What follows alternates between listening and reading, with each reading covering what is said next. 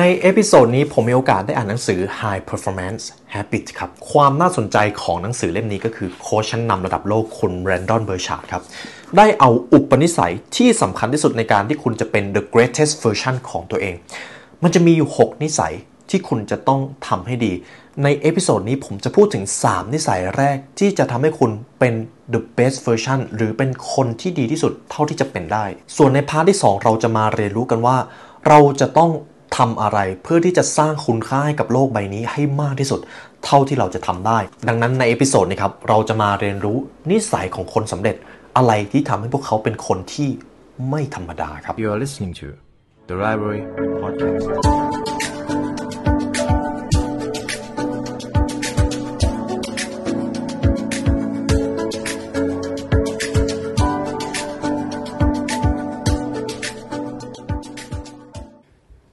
episode นี้ครับคุณผู้ฟังเราจะมาพูดถึงหนังสือ High Performance Habit กัน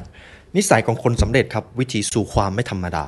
อย่างแรกที่ผมต้องบอกเลยว่าหนังสือเล่มนี้หนามากครับ ผู้เขียนคุณ Brendon Burchard ผมต้องใช้เวลาอ่านถึง 3 วันกว่าจะอ่านจบ แต่ครับในช่วงระยะเวลาที่อ่านสิ่งที่น่าสนใจก็คือ คุณ Brendon ครับต้องบอกว่าเขาเป็นโค้ชที่โค้ชคนเรื่องของความสำเร็จเป็นโค้ชชั้นนำระดับโลก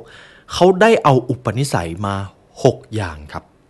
หากคุณอยากจะเป็นคนที่ประสบความสำเร็จจนไปสู่ความไม่ธรรมดา นิสัยทั้ง 6 นี้คือสิ่งที่คุณผู้ฟังควรจะค้นหามากที่สุด นี่แหละครับคือความน่าสนใจ ผมชอบเวลาที่ผู้เขียนเขาได้แบ่งอะไรออกมาเป็นข้อๆเพราะอย่างแรกมันจะมี bullet ให้เราคอยตามมี checkpoint ให้เราคอยดู ทีนี้มีอีกสิ่งหนึ่งที่ผมอยากขยายความก็คือ ความสำเร็จครับคุณผู้ฟังณช่วงเวลานี้ผมเชื่อว่าหลายท่านเห็นแล้วว่า เรื่องของความสำเร็จไม่ใช่ เรื่องของความร่ำรวย มันคนละเรื่องเลยครับ ความสำเร็จกับความร่ำรวยเป็นคนละเรื่อง เรายังเห็นมหาเศรษฐีหลายคนบนโลกนี้ที่มีความร่ำรวยมหาศาลแต่กลับไม่มีอิสรภาพมากพอที่จะได้ใช้เงินของพวกเขา แต่ในขณะเดียวกัน คนที่ประสบความสำเร็จ เขาเป็นคนที่มีความมั่งคั่ง เขามีอิสรภาพทางการเงินส่วนหนึ่ง และเขามีอิสรภาพด้านเวลา สุขภาพ และก็จิตวิญญาณครับ นี่คือความสำเร็จที่เราเห็นได้ชัดว่า มันคือสิ่งที่เราต้องการมากที่สุดในตอนนี้ ซึ่งนั่นแหละครับ คือนิยามความสำเร็จที่ผมได้พูดถึงมาตั้งแต่ทำ The Library Podcast EP แรกเลยก็ว่าได้คำถามก็คือ แล้วอะไรเป็นปัจจัยที่สำคัญที่สุดที่จะทำให้เราเข้าถึงความเป็นเลิศด้านความสำเร็จ คุณผู้ฟังคิดว่ามันเป็นปัจจัยด้านไหนครับ หากให้ผมตอบสั้นๆเลยก็คือ นิสัยที่คุณทำในแต่ละวันครับ นี่คือปัจจัยที่สำคัญที่สุดที่จะหล่อหลอมตัวท่าน ในอนาคต ไม่มีอะไรสำคัญไปกว่านี้อีกแล้ว นิสัยครับเป็นสิ่งเล็กๆ ที่เราทำโดยอัตโนมัติบางครั้งเราก็ทำไม่รู้ตัว แต่เจ้าสิ่งเล็กๆ ที่เราทำในแต่ละวันเป็นวันเป็นคืน เป็นเดือนเป็นปี นั่นแหละครับคือสิ่งที่หล่อหลอมความสำเร็จ หรือแม้แต่ความล้มเหลวของคุณก็ยังได้ในบทนำหนังสือเล่มนี้ครับ เขาได้เอาโค้ดของอริสโตเติลมา ผมอยากให้คุณผู้ฟังลองคิดตามว่าทำไมนิสัยถึงมีความสำคัญ ความเป็นเลิศ เป็นศิลปะที่บรรลุได้ ความสำเร็จเป็นเรื่องที่ฝึกฝนกันได้ โดยการฝึกฝนและการลงมือทำซ้ำแล้วซ้ำเล่า เราไม่อาจกระทำอย่างถูกต้องได้ เพียงเพราะเรามีความดีหรือความเป็นเลิศ พรสวรรค์ไม่ได้กำหนดความสำเร็จของเรา เรามีความเป็นเลิศได้ เพราะเราได้ลงมือทำในสิ่งที่มันถูกต้อง เราจะเป็นในสิ่งที่เราทำซ้ำไปซ้ำมา ความเป็นเลิศจึงไม่ใช่การกระทำแต่เป็นอุปนิสัยครับ ดังนั้นหากให้ผมสรุปง่ายๆเลยก็คือความเป็นเลิศในชีวิตไม่ได้เกิดจากการกระทำเพียงแค่วันใดวันหนึ่ง แต่เกิดจากการที่คุณทำเป็นนิสัยวันแล้ววันเล่า นี่แหละครับคือความสำเร็จที่ผมจะพาคุณผู้ฟังไปเข้าถึงกัน และเช่นเคยครับ หากคุณผู้ฟังอยากได้เนื้อหาจากหนังสือ High Performance habits คุณผู้ฟังสามารถซื้อหนังสือเล่มนี้ได้จาก The Library Shop ครับเดี๋ยวผมจะแบ่งสรุปออกเป็น 2 พาร์ทนะครับ เพราะว่าหนังสือเขายาวจริง ๆ ในส่วนแรกครับ อย่างที่ผมได้บอกไปในตอนแรกเขาได้แบ่งออกมาเป็น 6 นิสัย ผมจะเริ่มที่ 3 นิสัยแรกก่อน 3 นิสัยส่วนแรกเป็นเรื่องความเป็นเลิศส่วนบุคคลครับ ส่วน 3 นิสัยสุดท้ายจะเป็นความเป็นเลิศทางสังคม หากคุณอยากจะเป็นคนที่ประสบความสำเร็จและเป็นผู้นำคนอื่นได้ คุณต้องประสบความสำเร็จในการเป็นผู้นำตัวเองก่อน นี่ครับคือ key ที่สำคัญ เอาละครับ เรามาเริ่มที่ส่วนที่สำคัญที่สุดของหนังสือเล่มนี้เลยก็ว่าได้ ผมจะแบ่งอุปนิสัยความสำเร็จเป็นส่วนบุคคลก่อนใน part นี้ ส่วนที่หนึ่งที่ผมจะพูดถึงก็คือ แสวงหาความชัดเจนครับ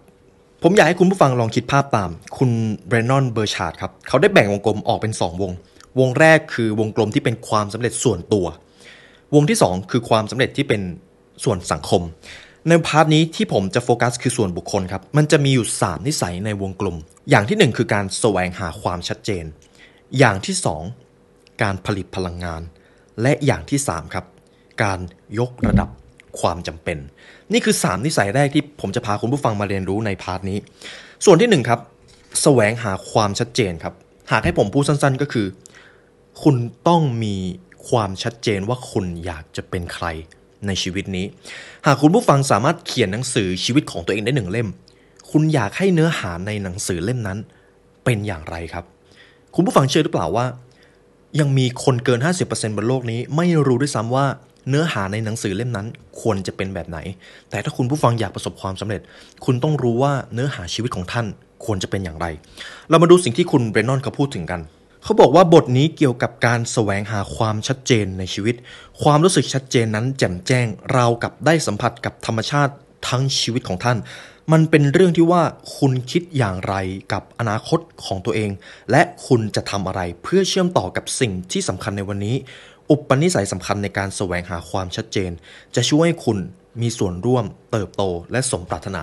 ถ้าคุณไม่มีความชัดเจนในชีวิต คุณจะไหลไปตามกระแสสังคม คุณจะไหลไปตามคนส่วนใหญ่ และคุณก็จะรู้สึกว่าชีวิตนี้ทำไมมันว่างเปล่าและไร้ซึ่งเป้าหมาย นั่นคือสิ่งที่เราไม่อยากจะเจอกันครับ จากงานวิจัยซึ่งผมไม่จำเป็นต้องเอางานวิจัยมาให้เลย ถ้าคุณผู้ฟังดูคนที่ประสบความสำเร็จ คุณจะรู้สึกได้เลยว่า ทำไมเขามี ambition หรือมีความทะเยอทะยานในเป้าหมายบางอย่างจัง บางทีเป้าหมายที่เขามี บางคนอาจจะมองว่าเขาบ้าด้วยซ้ำแต่เขาไม่เคยยอมแพ้เลย เมื่อเปรียบเทียบกับคนทั่วไปครับ คุณแบรนดอนเขาบอกว่าคนที่ประสบความสำเร็จในจุดนั้น เราจะเรียกเขาว่าผู้มากความสามารถ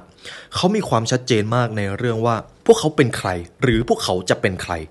พวกเขาต้องการอะไร และต้องมีกลยุทธ์อะไรบ้าง เพื่อที่จะได้มาซึ่งสิ่งนั้น เพราะว่ายิ่งคุณมีความชัดเจนในชีวิต คุณผู้ฟังจะนับถือตัวเอง เมื่อคุณนับถือตัวเอง ความนับถือนั้นมันจะส่งต่อผู้อื่น คนอื่นก็จะเคารพคุณ และไม่ว่าคุณจะทำอะไรก็จะมีแรง support สิ่งที่สำคัญที่สุดคือคุณจะมีแรงบันดาลใจในการทำวิสัยทัศน์ของตัวเองให้เป็นจริง ทีนี้ผมจะมีคำถามให้คุณผู้ฟัง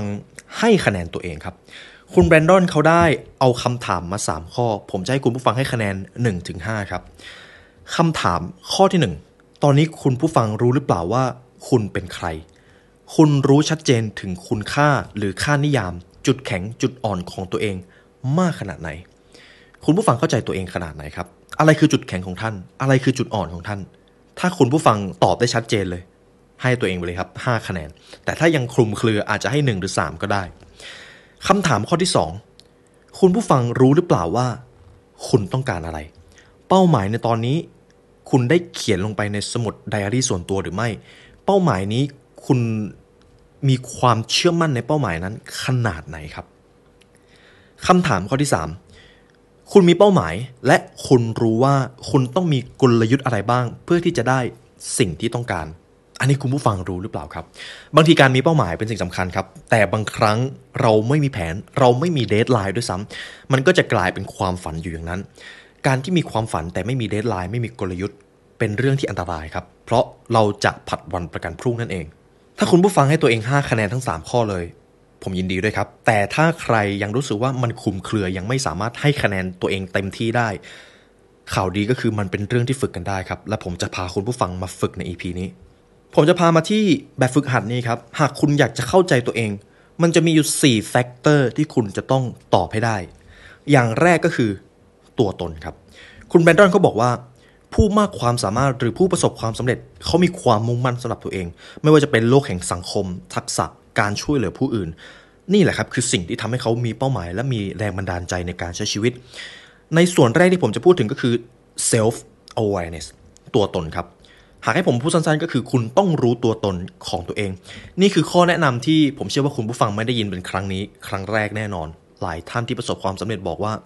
คุณจะต้องมีแพชชั่น คุณจะต้องตอบไปได้ก่อนว่า ตัวตนที่แท้จริงของคุณเป็นแบบไหน คนที่ประสบความสำเร็จเขารู้จักตัวเอง แต่ในขณะเดียวกัน พวกเขาก็ไม่หยุดอยู่ตรงนั้น พวกเขามุ่งไปที่การปั้นให้ตัวเองเป็นคนที่แข็งแกร่งขึ้น เก่งมากกว่าเดิม นี่คืออีกหนึ่งความแตกต่างชัดเจนระหว่างการตรวจสอบตัวเองกับความตั้งใจที่จะเป็นคนที่เก่งขึ้น คุณแบรนดอนครับผู้เขียนหนังสือเล่มนี้ทุกๆ ครั้งที่เขาจะไปโค้ชทีมของเขาเนี่ย เขาจะมีคำถามหนึ่งที่ถามอยู่เสมอก็คือ ถ้าท่านจะอธิบายตัวตนในอุดมคติในอนาคต ซึ่งเป็นคนที่คุณพยายามจะเป็นให้ได้ คุณจะอธิบายตัวตนนั้นอย่างไร ผมอยากให้คุณผู้ฟังลองจินตนาการถึงตัวตนที่เป็น the best version ของตัวเองเลย เขามีหน้าตาเป็นแบบไหน เขาจะมีบุคลิกแบบไหน เขาเดินเร็วหรือเดินช้า เขาพูดเร็วหรือพูดช้า คุณผู้ฟังลองจินตนาการครับ และถ้าคนคนนั้นเป็นคนที่คุณอยากจะเป็นจริง ๆ ก็ไม่มีข้อแม้ที่เราจะไม่เป็นคนนั้นครับ ซึ่งสิ่งที่คุณเบรนดอนเขาบอกเลยก็คือ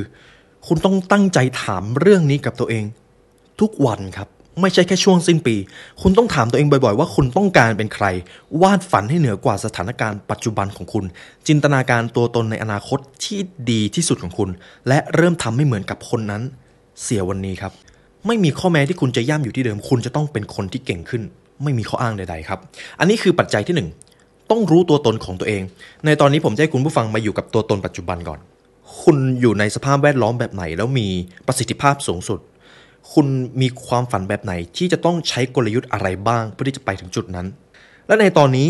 ตัวท่านในตอนนี้กับตัวตนที่คุณอยากจะเป็นหรือที่เรียกกันว่า the best version อยู่ห่างกันขนาดไหน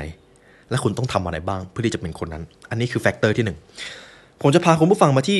ส่วนที่สองในการที่จะมีความชัดเจนในชีวิต ส่วนของสังคมครับ ในส่วนแรกเป็นตัวตน ส่วนที่ 2 คือสังคม ส่วนในสังคมนี้คุณเบรนดอนอธิบายว่าอะไรเขาบอกว่าผู้มากความสามารถมีความตั้งใจชัดเจนว่า พวกเขาต้องการปฏิบัติต่อผู้อื่นอย่างไรครับ พวกเขารู้ว่าตัวเองต้องการเป็นอะไร และพวกเขาต้องการปฏิสัมพันธ์กับผู้อื่นอย่างไร หากให้ผมสรุปตรงนี้ง่าย ๆ ก่อนก็คือ ในชีวิตของเรามันเป็นไปไม่ได้เลยที่เราจะไม่มีปฏิสัมพันธ์ต่อผู้อื่น เราเป็นมนุษย์ครับ การได้ปฏิสัมพันธ์ต่อผู้อื่น เป็นสิ่งที่หลีกเลี่ยงไม่ได้ ดังนั้นมันเป็นเรื่องที่สำคัญมากที่คุณจะต้องตอบตัวเองให้ได้ว่า การที่คุณจะปฏิสัมพันธ์ต่อผู้อื่น คุณมีแนวทางอย่างไร ก่อนที่คุณเข้าประชุมครั้งล่าสุด คุณได้คิดหรือไม่ว่าอยากปฏิสัมพันธ์กับแต่ละคนในการประชุมนั้นอย่างไรครับ มันเป็นเรื่องของความเป็นผู้นำส่วนหนึ่ง คุณใส่ใจที่จะคิดวิธีการเป็นผู้ฟังที่ดีขึ้น แล้วหรือไม่ วิธีการสื่ออารมณ์บวกกับผู้อื่น และการเป็นแบบอย่างที่ดี คุณได้คิดถึงเรื่องนี้หรือไม่ มันเป็นการเลือกกลุ่มความสัมพันธ์ที่คุณจะไปอยู่ และคุณก็จะต้องตอบตัวเองว่าคุณจะปฏิบัติต่อผู้อื่นอย่างไร และคุณผู้ฟังครับ ถ้าท่านอยากจะเป็นคนที่ประสบความสำเร็จ คุณจะต้องอยู่ในสังคมที่เป็นบวกหรือเป็นลบครับ แน่นอนผมเชื่อว่าคำตอบจะไปในทางเดียวกันเขาจึงบอกว่าสิ่งที่เห็นได้ชัดเจนเลยในคนที่ประสบความสำเร็จ เขาคิดถึงเรื่องสังคม มากๆครับ สิ่งที่เห็นชัดเจนในหมู่ผู้ประสบความสำเร็จ พวกเขาคาดหวังการปฏิสัมพันธ์ทางสังคมในทางบวก และพวกเขาพาดเพียรอย่างมีสติเสมอเพื่อสร้างพวกมันขึ้นมา การที่คุณจะสร้างสภาพความสัมพันธ์ที่ดี คุณจะต้องเริ่มต้นที่ตัวเองก่อน คุณจะต้องทำอย่างมีความพยายาม คุณจะต้องดึงดูดความสัมพันธ์ในทางบวก และการที่เราจะดึงดูดความสัมพันธ์ที่ดีมาได้ เราก็จะต้องเป็นคนที่ปฏิสัมพันธ์กับผู้อื่นในทางที่ดีครับ ถ้าคุณเป็นคนท็อกซิก ถ้าคุณเป็นคนที่ชอบดูถูกคนอื่น มันแทบจะเป็นไปไม่ได้เลยที่คุณจะดึงสภาพแวดล้อมความสัมพันธ์ที่ดีเข้ามาในชีวิต อันนี้ผมมีเรื่องเล่าหนึ่งอยากจะเล่าให้คุณผู้ฟัง อันนี้เป็นประสบการณ์ของผมเอง ในช่วงก่อนหน้านี้ครับถ้าคุณผู้ฟังได้ฟังพอดแคสต์ผมทุกตอนก็จะมี podcaster อีกท่านหนึ่งก็คือน้องวินใช่ไหมครับน้องวินเนี่ยเป็นเด็กวัยรุ่นคนหนึ่งที่มีความ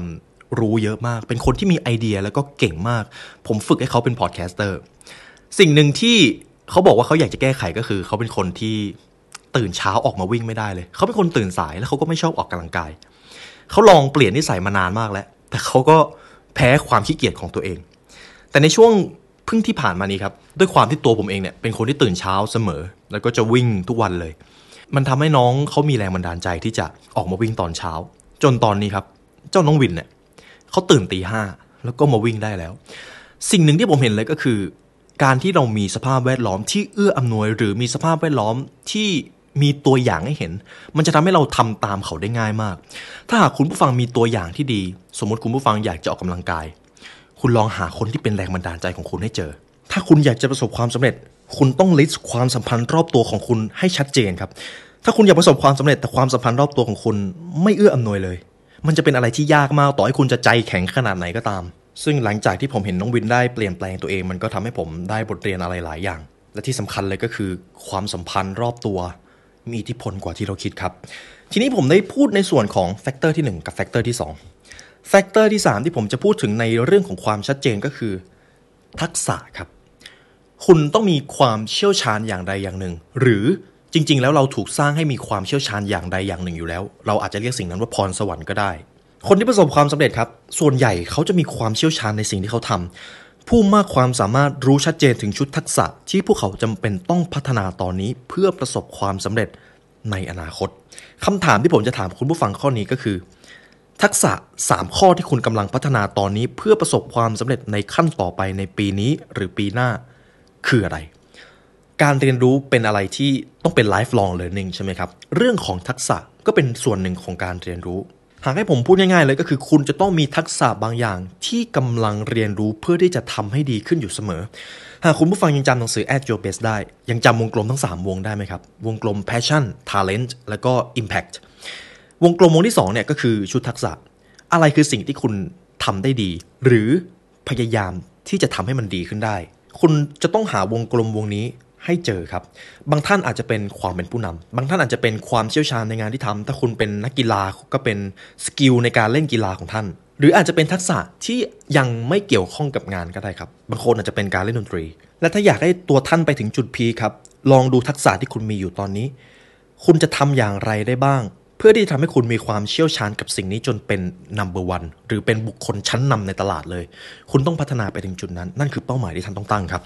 คุณแบรนดอนเขาจึงบอกว่าบทสรุปนี้ชัดเจน ไม่ว่าตอนนี้ท่านมีความสามารถระดับไหน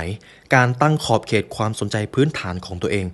เป็นสิ่งที่สำคัญอันดับแรกครับ ในข้อนี้ผมจะมีแบบฝึกหัดให้คุณผู้ฟังทำแค่อย่างเดียว อะไรคือขอบเขตความสนใจพื้นฐานของคุณ อะไรคือสิ่งที่ท่านทำได้เป็นวันเป็นคืน โดยไม่ต้องมีใครมาบังคับ เขียน 3 ทักษะที่จะทำให้คุณประสบความสำเร็จในแวดวงนั้นออกมา เลือกมา 3 ทักษะครับ แล้วก็พัฒนา 3 ทักษะนั้นให้เป็น number one เลย ต่อไปผมจะพูดถึงแฟกเตอร์ส่วนทีสี่ 4 ครับ อันนี้ยังอยู่ในข้อความชัดเจนของการใช้ชีวิตอยู่ ส่วนที่ 4 ที่คุณแบรนดอนพูดถึง และผมเองก็เพิ่งเคยเห็นก็คือ การบริการครับ การบริการในที่นี้คืออะไร หากให้ผมพูดสั้นๆ ก็คือ คุณจะสร้างคุณค่าให้กับผู้อื่นอย่างไร มันคือการหา why ของตัวเองครับ ถ้าคุณผู้ฟังยังจำหนังสือ Start with Why Why ที่แข็งแกร่งคือ Why ที่ต้องการทำเพื่อผู้อื่น หรือทำในสิ่งที่มันยิ่งใหญ่กว่าตัวเอง ถ้าคุณตอบได้ว่างานที่คุณทำเนี่ย คุณทำไปเพื่ออะไร Impact ที่จะส่งต่อผู้อื่น มีหน้าตาเป็นแบบไหน งานที่คุณทำจะมีความหมายมากขึ้นร้อยเท่าครับ ผมเชื่อว่าตอนนี้หลายท่านเป็นคนทำงานใช่ไหมครับ ลองถามดูว่า งานที่คุณทำอยู่ตอนนี้ ใครเป็นคนได้ประโยชน์จากงานนี้บ้าง เพราะอะไรคุณถึงต้องตื่นมาทำงานนี้ นอกเหนือจากเรื่องของผลประโยชน์ส่วนตัว ในประเทศญี่ปุ่นครับ มีแม่บ้านผู้หญิงคนหนึ่งซึ่งผมจำชื่อเขาไม่ได้ เขาต้องการเป็นแม่บ้านที่เป็นเลิศเลย ในสนามบินของเขา เขาทำงานได้ดีจนถึงขนาดที่ว่าเขาเป็นแม่บ้านที่เป็นนัมเบอร์วันครับ เขาถูกไปออกรายการหลายที่มากเป็นแม่บ้านที่สนามบิน สิ่งที่เป็นกรอบความคิดหรือทัศนคติของเขาก็คือ การที่เขาได้เป็นแม่บ้านในสนามบินเนี่ยเขาถือว่าเป็นส่วนหนึ่งของหน้าตาประเทศญี่ปุ่น ทุกๆ ครั้งที่นักท่องเที่ยวเข้ามาที่สนามบินก็จะเข้าห้องน้ำก็จะดูรอบๆสนามบิน หากสนามบินสะอาด มันคือหน้าตาของประเทศ ถ้าสนามบินไม่สะอาด เขาก็จะมองว่าประเทศนี้ ไม่ดูแลเรื่องความสะอาดให้ดี คุณแม่บ้านท่านนี้เขามีทัศนคติแบบนี้ครับ เขาเลยต้องการเป็นแม่บ้านที่ทำให้สนามบินนั้นสะอาดที่สุดเท่าที่เขาจะทำได้ ซึ่งผมบอกเลยว่าเขาเก็บรายละเอียดเยอะมาก แต่มันกลายเป็นว่าเขามีความสุขในงานที่ทำเขามีแพชชั่น เขารู้แล้วว่าเขาตื่นมาทำงานนี้ เพราะอะไร มันเปลี่ยนแค่กรอบความคิดเองครับ ไม่ว่าคุณจะทำงานอะไร มันย่อมมีผลประโยชน์ต่อผู้อื่นเสมอ เพราะแบบนั้นเราถึงเรียกว่างานครับอะผมได้พูดถึงส่วนที่หนึ่งไปแล้วนะครับ ผมจะย้ำอีกครั้งก็คือ การที่คุณจะหาความชัดเจนในชีวิตให้เจอ จะมี 4 ส่วนที่คุณจะต้องตอบให้ได้ ตัวตนที่คุณอยากจะเป็นในอนาคตคืออะไร สังคมที่คุณอยากจะสร้างให้เป็นสภาพแวดล้อมรอบตัวของท่านเป็นแบบไหน ทักษะที่คุณจำเป็นต้องใช้เพื่อที่จะเป็น number one หรือเป็นเลิศในสิ่งที่คุณทำคืออะไร และ อะไรคือสิ่งที่คุณอยากจะสร้างคุณค่าให้กับโลกใบนี้ มีอยู่ 4 อย่างที่คุณจะต้องตอบให้ได้ครับ ถ้าคุณตอบทั้ง 4 อย่างนี้ได้ ชีวิตท่านจะมีความชัดเจนมากขึ้นอย่างมหาศาล เอาละครับ ผมพาคุณผู้ฟังมาที่ อุปนิสัยความสำเร็จข้อที่ 2 การผลิตพลังงานครับ การผลิตพลังงานคืออะไร ในการใช้ชีวิตของเราครับ ผมถามคุณผู้ฟังก่อน ท่านอยากมีพลังงานที่เยอะหรือน้อยครับ ในการใช้ชีวิต แน่นอนเราอยากมีพลังงานเยอะ แต่ถ้าถามว่า ทุกวันนี้สิ่งที่เราเจอกันมากที่สุด คืออาการหมดไฟ มันเป็นเพราะอะไรครับ นั่นแหละครับคือการหมดพลังงาน ถ้าคุณไม่มีพลังงานในการใช้ชีวิต ไม่ว่าจะเป็นเรื่องอะไรก็ตาม ประสิทธิภาพก็จะถูกลดลงมาอย่างมหาศาล แต่หากเราดูคนที่เขาประสบความสำเร็จ ไม่ว่าเขาจะทำอะไรเขาก็ดูมีพลังงานเยอะเหลือเกิน เขาทำเรากับว่าตัวเขามีเวลา 50 ชั่วโมงต่อวัน นั่นคือความลับของเขา ความลับนั้นคืออะไร เรามาดูข้อนี้กัน คุณแบรนดอนเขาได้เขียนไว้ว่า พลังงานไม่ได้เป็นเพียงเรื่องทางกายอย่างที่เราเข้าใจ ความตื่นตัวก็สำคัญ อารมณ์ทางบวก ทั้ง 3 อย่างนี้สัมพันธ์กับความมากความสามารถคำว่าพลังงานในหนังสือเล่มนี้ มันคือหมายถึงว่าความมีชีวิตชีวาในทุกแง่ของทั้งจิตใจ อารมณ์ และร่างกายครับ ทีนี้ผมจะให้คุณผู้ฟังกลับมาให้คะแนนตัวเองอีกรอบหนึ่งให้คะแนน 1-5 ครับคำถามข้อที่ 1 คุณมีจิตใจเข้มแข็งมากพอที่จะอยู่กับปัจจุบัน และมี สมาธิที่จะโฟกัสกับงานที่ทำได้นานเกิน 30 นาทีหรือไม่ อันนี้ผมว่าเป็นอะไรที่ท้าทาย ถ้าคุณทำอะไรได้นานไม่เกิน 30 นาที ให้คะแนนตัวเองหนึ่งได้เลยครับคำถามข้อที่ 2 คุณมีพลังกายที่จำเป็นต่อการทำเป้าหมาย ให้สำเร็จทุกวันหรือไม่ ถ้าคุณออกกำลังกายคุณจะให้คะแนนตัวเองข้อนี้เยอะหน่อยคำถามข้อที่ 3 โดยปกติแล้วคุณรู้สึกสดชื่นและมองโลกในแง่บวกไม่ว่าจะเจอสถานการณ์ แย่ๆก็ตาม คุณผู้ฟังลองให้คะแนนตัวเอง 1-5 ดูนะครับ ถ้าคุณให้คะแนนตัวเองสูง ก็หมายความว่าคุณเป็นคนที่มีพลังงานเยอะ แต่ถ้าคุณให้คะแนนตัวเองน้อยหรืออยู่ครึ่งครึ่งๆกลางๆ ก็เป็นโอกาสดีที่คุณผู้ฟังจะมาเพิ่ม energy ของตัวเองในข้อนี้ครับ มีแบบฝึกหัดส่วนที่ผมจะเอามาให้ก็คือส่วนแรกในการที่จะสร้าง energy หรือพลังงานของตัวเอง คุณต้องสร้างความสุขให้ได้ครับคำว่าสร้างความสุขในที่นี้คืออะไร ผมจะเอาโค้ดของอับราฮัมลิงคอนมาเล่าให้ฟัง คนเราจะมีความสุขตราบเท่าที่เราตั้งใจให้ตัวเองมี นั่นหมายความว่าคุณมีอำนาจเหนือเหตุการณ์ภายนอกครับ ไม่ว่าคุณจะทุกข์หรือสุขต้นเหตุมาจากใครครับ มาจากตัวเราใช่ไหมครับ ในข้อนี้ครับคุณแบรนดอนเขาได้สรุปส่วนหนึ่งมาก็คือ 80%ของความสำเร็จ ถ้าคุณอยากเป็นผู้ความสามารถคุณต้องแสดงตัวและสร้างความสุข และคุณจะเข้าถึงความสำเร็จได้แล้ว 80%ครับ คุณต้องมีความสุขครับคำถามก็คือ มันพูดเหมือนง่ายใช่ไหมครับแล้วมันต้องทำอย่างไร มันจะเกิดอะไรขึ้นถ้าชีวิตเรามันไม่ได้มีความสุข จะเกิดอะไรขึ้นถ้าคนรอบตัวของเราเป็นไปในเชิงลบหมดเลย ผมเข้าใจครับ เรามาดูกันว่าคุณแบรนดอนเขาตอบว่าอย่างไร คุณต้องเปลี่ยนแปลงความคิดของตัวเองก่อน ตัวเราจริง ๆ แล้วมีอำนาจและมีความรับผิดชอบเหนือเหตุการณ์ภายนอกทั้งปวง อารมณ์เชิงบวกเป็นเงื่อนไขที่ต้องมีมาก่อนความสำเร็จ มีเพียงแค่เราเท่านั้นที่ต้องรับผิดชอบต่อประสบการณ์ทางอารมณ์ของตัวเองครับ คนที่ประสบความสำเร็จไม่ใช่คนที่ไม่เคยมีความทุกข์นะครับ บางวันก็อาจจะไม่ใช่วันของเขาก็ได้ เขาไม่ใช่คนที่สมบูรณ์แบบ เขาอาจจะไม่ได้ดีเลิศไปในทุกๆวัน คนเหล่านั้นเขาก็เหมือนกับคนอื่นๆครับ ที่ประสบกับอารมณ์เชิงลบเช่นกัน เพียงแต่ว่า คนที่ประสบความสำเร็จ พวกเขาจัดการกับมันได้ดีกว่าครับ และที่สำคัญกว่านั้นคือ พวกเขามีสติที่จะบังคับความคิดและพฤติกรรมของตัวเอง ให้เกิดเป็นอารมณ์เชิงบวกได้ ผมจะยกตัวอย่างให้ท่านฟัง ปัญหาหนึ่งที่เป็นปัญหาโลกแตกก็คือรถติดใช่ไหมครับ โดยเฉพาะประเทศเรา ในช่วงเวลาที่รถติดจะมีอยู่ 2 ประเภทก็คือกลุ่มหนึ่งบ่นเลยว่าทำไมถนนไม่ดีทำไมรถต้องติดทั้งๆที่ความเป็นจริงแล้วเขาออกจากบ้านสายเขาเลยเจอรถติด แต่ในขณะเดียวกัน อีกคนเมื่อเจอรถติดเขาถือโอกาสนั้นเรียนรู้ในรถเลยครับ เปิดพอดแคสต์เปิดบทเรียนที่สร้างแรงบันดาลใจให้เขา ผมเชื่อว่าถ้าคุณผู้ฟังชอบเปิด บทเรียนหรือพอดแคสต์ฟังเนี่ยในช่วงเวลาที่ขับรถ หากพอดแคสต์ไหนที่มันมีความตื่นเต้น บางทีเรายังไม่อยากลงจากรถเลยด้วยซ้ำนั่นจะเป็นความรู้สึกที่ดี มันจะกลายเป็นว่าคุณรู้สึกว่าช่วงเวลาที่รถติดเป็นช่วงเวลาที่ได้เรียนรู้ เห็นไหมครับ เราเลือกได้ว่าเราจะมีความคิดต่อสถานการณ์ภายนอกอย่างไร คุณคือผู้รับผิดชอบความรู้สึกของตัวเอง อย่าให้ใครมีอำนาจเหนือสิ่งนี้ นี่คือ factor ที่หนึ่งนะครับ จงสร้างความสุขได้ด้วยตัวเอง ข้อที่ 2 ที่ผมจะพูดถึงก็คือ สร้างเสริมสุขภาพครับ เรื่องของสุขภาพถ้าคุณมีสุขภาพไม่ดี ไม่ว่าอย่างไรคุณก็จะไม่มีความสุข สุขภาพเป็นทรัพย์สินที่มั่งคั่งที่สุดที่คุณจะสร้างได้ในชีวิต เรื่องของสุขภาพครับ มีอยู่ความจริงหนึ่งก็คือคุณแบรนดอนเขาได้เขียนแบบนี้ เมื่อคนเราสุขภาพย่ำแย่ครับ จริง ๆ ไม่ใช่เพราะว่าเราไม่รู้ว่าจะทำอย่างไรถึงจะสุขภาพดี เราทุกคนรู้ครับว่าต้องทำอย่างไรถึงจะสุขภาพดีอะผมให้คุณผู้ฟังลองทาย หากเราอยากจะสุขภาพดีมีอะไรที่เราต้องทำบ้างครับ กินให้ดี ออกกำลังกาย นอนให้พอ มีใครไม่รู้บ้างครับเรื่องนี้ เรารู้ครับ แต่คำถามก็คือ ขนาดเรารู้แล้วนะทำไมบางครั้งเรายังไม่ทำนี่แหละครับคือสิ่งที่ผผมว่าเราต้องมาหาคำตอบ หากคุณเป็นคนมีระเบียบวินัยในการออกกำลังกายและดูแลสุขภาพของตัวเอง คุณจะเป็นคนที่ประสบความสำเร็จมากกว่าคนส่วนใหญ่บนโลกนี้เกิน 80%ครับ เพราะถ้าท่านออกกำลังกายอย่างจริงจัง คุณจะเรียนรู้เร็ว คุณจะจัดการกับความเครียดได้อย่างชาญฉลาด คุณจะตื่นตัว คุณจะใส่ใจ คุณจะดูมีความเป็นผู้นำมากขึ้น และสิ่งเหล่านั้นคุณก็จะต้องเอาไปใช้กับทุกมิติของชีวิต มันเกิดจากการออกกำลังกายครับ มันเกิดจากการได้ดูแลทรัพย์สินที่มีค่าที่สุดของตัวเองหากให้ผมพูดง่ายๆเลยก็คือ ถ้าท่านอยากประสบความสำเร็จในชีวิตสูงมากกว่านี้ ถึงเวลาที่ต้องออกกำลังกายอย่างจริงจัง ยิ่งถ้าคุณมีลูก คุณควรจริงจังเพิ่มเป็นเท่าตัว เพราะจำเป็นที่ท่านจะต้องสร้างแรงบันดาลใจ ให้ลูกๆ ดูแลสุขภาพของตัวเอง ทีนี้คุณผู้ฟังจะเริ่มสงสัยแล้วว่า เราอยากจะสร้างกิจวัตรในการดูแลสุขภาพเราควรทำอย่างไร ผมมีอยู่ 3 ตัวอักษรที่ผมได้ลิสต์ออกมาให้คุณผู้ฟังคือ STF ครับ ตัว S คือ sleep ครับ การดูแลสุขภาพที่ต้องเริ่มต้นฝึกทำก็คือ นอนให้ดีครับ หากคุณผู้ฟังยังจำหนังสือ Why We Sleep ได้ คุณผู้ฟังจะรู้เลยว่าทำไมการนอนถึงโคตรสำคัญ เริ่มฝึกให้ตัวเองนอน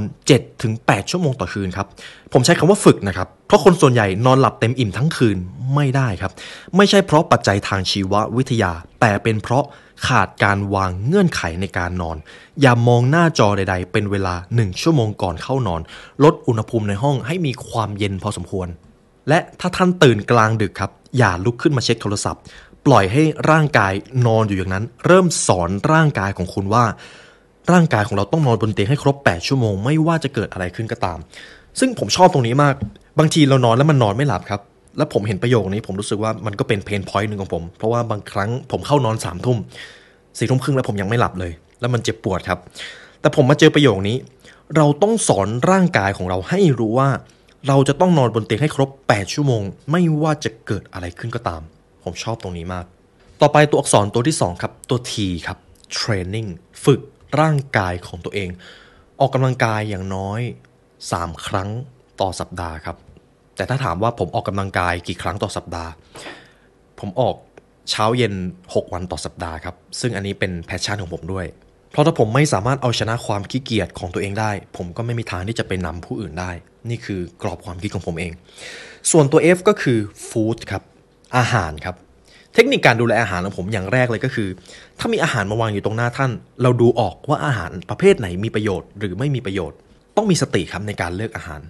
อาหารที่คุณกินเลือกอาหารที่ดีต่อสุขภาพ ให้มีปริมาณมากกว่าอาหารที่เป็นจังฟู้ดหรือ empty calories และถ้ามีอีกเทคนิคหนึ่งก็คือ ถ้าคุณนับแคลอรี่เป็นและรู้ว่าในหนึ่งวันท่านต้องการแคลอรี่เท่าไหร่ คุณจะได้เปรียบมากในการดูแลอาหารการกินของตัวเอง อันนี้มีหลายท่านสอนเรื่องการนับแคลอรี่ไปแล้วแอปพลิเคชันก็มี ถ้าคุณนับแคลอรี่เป็นคุณจะได้เปรียบในเรื่องนี้ครับ ทีนี้ครับคุณผู้ฟังในการที่จะสร้างพลังงาน แบบฝึกหัดสุดท้ายที่ผมจะพูดถึงก็คือ คุณต้องโฟกัสกับสิ่งที่ทำให้ดีครับทำไมการโฟกัสถึงสำคัญ ในทุกวันนี้สิ่งหนึ่งที่ทำให้เราเครียดได้ง่ายมากที่สุดคือการ ทำหลายสิ่งหลายอย่างในเวลาเดียวกันหรือ multitask นั่นเอง สมมติผมทำอย่างหนึ่งอยู่ แล้วผมก็โยกไปทำอีกอย่างหนึ่ง เจ้าช่วงเวลาในการเปลี่ยนผ่านความตั้งใจ มันใช้พลังงานครับ และมันใช้พลังงานเยอะมาก นี่คือสาเหตุที่ทำให้เรารู้สึกว่า เอ๊ะทำไมพลังงานในแต่ละวัน เราถูกใช้ไปโดยที่มันไม่มีประสิทธิภาพเกิดขึ้นเลย ดังนั้นถ้าคุณโฟกัสกับสิ่งที่ทำในช่วงเวลาที่ถูกต้องได้ ประสิทธิภาพในการใช้ชีวิตจะเพิ่มสูงมาก และคุณก็จะไม่เจอปัญหาที่ว่า เอ๊ะทำไมคุณรู้สึกว่าคุณยุ่งและไม่มีเวลา ทุกๆวันเราจะเสียความสนใจ เสียความตั้งใจ พวกเขาสูญเสียข้อได้เปรียบของความแข็งแกร่งทางกายไปเพียงเพราะว่า เขาจัดการการเปลี่ยนผ่านได้ไม่ดีพอ ผมจะให้คุณผู้ฟังลองคิดตามเลย สมมติเราตื่นนอนมา สิ่งแรกที่คุณผู้ฟังทำคืออะไรครับ ถ้าสิ่งแรกที่ท่านทำคือการจับโทรศัพท์ นั่นเป็นการทำลายวันของคุณโดยไม่รู้ตัว เพราะช่วงเวลาในตอนเช้าคือช่วงเวลาที่คุณอยู่กับความเงียบสงบ และได้อยู่กับตัวเองมากที่สุด แต่พอเราจับโทรศัพท์เท่านั้นแหละ เราจะถูก distract จากการที่เราโฟกัสอยู่กับตัวเอง เราไปโฟกัสอยู่กับโลกภายนอกที่มันไม่ได้สำคัญเลย คุณกำลังใช้พลังงานโดยศูนย์เปล่าครับ ผมบอกเลยตรงนี้ หรือในเวลาขับรถ เวลารถติด ถ้าเราหยิบโทรศัพท์ขึ้นมาเล่น จากที่เราโฟกัสกับการขับรถ เรามาโฟกัสกับโทรศัพท์ แล้วพอไฟเขียวเราไปโฟกัสกับการขับรถ จริงๆ เราใช้พลังงานเยอะมากนะครับ แต่ปัญหาก็คือ เราไม่รู้ว่าเราใช้พลังงานไปขนาดไหน เราเลยไม่ได้ใส่ใจเรื่องนี้ แต่นี่แหละครับ คือสาเหตุที่ทำให้คุณใช้พลังงานสิ้นเปลือง หากเป็นคำแนะนำก็คือ อย่าทำสิ่งต่างๆ หลายอย่างในเวลาเดียวกัน โฟกัสกับสิ่งใดสิ่งหนึ่ง ยิ่งโดยเฉพาะงานที่มันสำคัญ คุณจะต้องเอางานนั้นไปทำในช่วงเวลาที่คุณมี productivity สูงสุด หรือโซนสีเขียวนั่นเอง เพราะสาเหตุหลักๆ ที่ทำให้คุณรู้สึกยุ่ง ไม่ใช่เพราะว่าคุณไม่มีเวลา แต่เป็นเพราะว่าคุณเอาพลังงานไปใช้ผิดช่วงเวลาครับ ทีนี้ผมพาคุณผู้ฟังมาที่อุปนิสัยข้อที่ 3 ยกระดับความจำเป็นครับ ในข้อทีหนึ่1 คือมีความชัดเจน ในข้อที่ 2 คือผลิตพลังงานในชีวิตของตัวเอง ในข้อที่ 3 คือยกระดับความจำเป็นคืออะไร หากให้ผมสรุปข้อนี้สั้น ๆ ก็คือ คุณต้องรู้ว่าคุณเกิดมาทำไมครับ สั้นๆเลย คุณจะรู้สึกละอายเมื่อไม่อาจใช้ชีวิตให้มีคุณค่าหรือเป็นไปในทางแบบที่ดีที่สุดของตัวเอง บางทีคุณเชื่อว่าตัวเองเป็นคนซื่อสัตย์แต่กลับรู้สึกว่าตัวเองโกหกบ่อยเกินไป คุณกำหนดเป้าหมายแต่ไม่ได้พยายามทำตาม นี่แหละครับคือสาเหตุที่ทำให้คุณรู้สึกไม่มีความสุข หากคุณผู้ฟังยังจำหนังสือ Start with Why ได้ ข้อนี้คือ Start with Why เลยครับ นี่เป็นสาเหตุหนึ่งที่ว่าทำไมมนุษย์ต้องทำงาน เพราะการทำงานคือการแก้ปัญหาหรือการสร้างคุณค่า ให้กับสิ่งที่มันยิ่งใหญ่กว่าตัวเอง หากเราไม่ได้ทำงาน เราจะรู้สึกไร้คุณค่า เราจะรู้สึกไม่มีความสุข หากคุณผู้ฟังได้ข่าวก็คือ คนที่เขาเกษียณไปแล้วไม่ได้ทำงานเลย เขาจะรู้สึกว่าเขาแก่เร็วมาก เพราะเขาหยุดเรียนรู้ เขารู้สึกว่าเขาไม่มีคุณค่า ก็เลยกลายเป็นว่าช่วงเวลาเกษียณจะไม่ใช่สิ่งที่เราต้องการอีกล้วเราอยากมีชีวิตด้วยการทำสิ่งที่มันมีความหมายจนถึงช่วงสุดท้าย เพราะนั่นคือธรรมชาติของเรา ถ้าเราไม่รู้ว่าเราเกิดไปทำไม นั่นหมายความว่าเราไม่รู้คุณค่าที่แท้จริงของตัวเอง ท่านจะต้องหาคุณค่านั้นให้เจอ ท่านจะต้องหาวายของตัวเองให้ได้ครับ แบบฝึกหัดในข้อนี้ที่ผมอยากจะให้คุณผู้ฟังคิดก็คือ หากคุณอยากจะสร้างคุณค่าบางอย่างให้กับโลกใบนี้ สิ่งนั้นคืออะไรครับ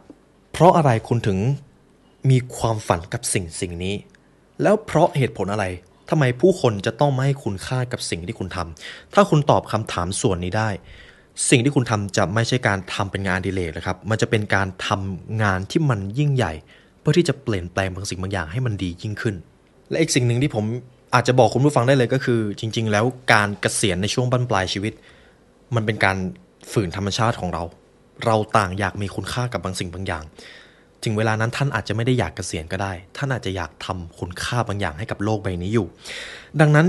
คุณจะเข้มแข็งและไม่ธรรมดาเสมอ ตราบใดก็ตาม ที่คุณมีเหตุผลในการตื่นขึ้นมา ดังนั้นกำหนดสิ่งที่ต้องทำทำให้มันเป็นจริง รู้สึกถึงมันด้วยความกล้าหาญเพราะโลกนี้ต้องการให้คุณแสดงตัวตนออกมา ตั้งแต่วินาทีนี้ครับนี่เป็นส่วนที่หนึ่งเท่านั้นนะครับสำหรับความสำเร็จส่วนบุคคล ผมเชื่อว่าคุณผู้ฟังได้ค้นหาตัวเอง จนเจอความชัดเจนระดับหนึ่ง ผมจะย้ำอีกครั้งก็คือ 3 อย่างที่คุณจะต้องหาในชีวิตให้เจอ 1. ความชัดเจนในการใช้ชีวิต ตัวตนของคุณเป็นใคร ทักษะที่คุณอยากจะเชี่ยวชาญคืออะไร ข้อที่ 2 คุณต้องผลิตพลังงานหรือหาความสุขในตัวเองให้เจอ การที่คุณจะมีพลังงานเยอะขึ้น คุณต้องมีเอ่อ health set หรือสุขภาพกาย heart set สุขภาพใจ soul set สุขภาพทางด้านจิตวิญญาณ และ mind set การมีกรอบความคิดในการรับมือกับสถานการณ์ต่างๆ ในชีวิต คุณจะต้องผลักดันเจ้าสี่ส่วนนี้ให้ดีอยู่เสมอ หากคุณมีพลังงานที่สูง ไม่ว่าคุณจะทำอะไร ประสิทธิภาพมันก็จะสูงขึ้น ยิ่งคุณเป็นผู้นำคน ถ้าคุณเป็นผู้นำที่ไร้ซึ่งพลังงาน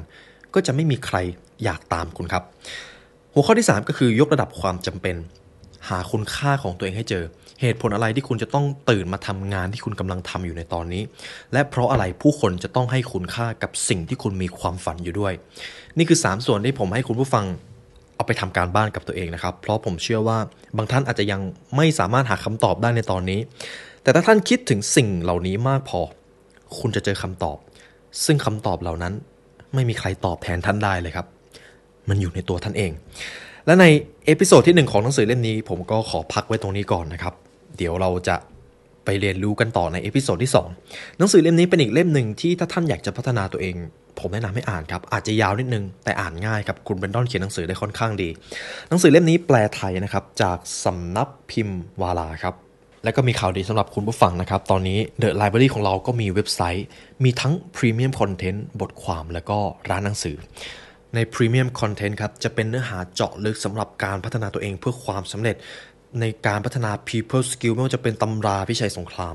บทเรียนจาก Good to Great The Law of Power หรือแม้แต่เรื่องของการพัฒนามิติความสำเร็จของชีวิต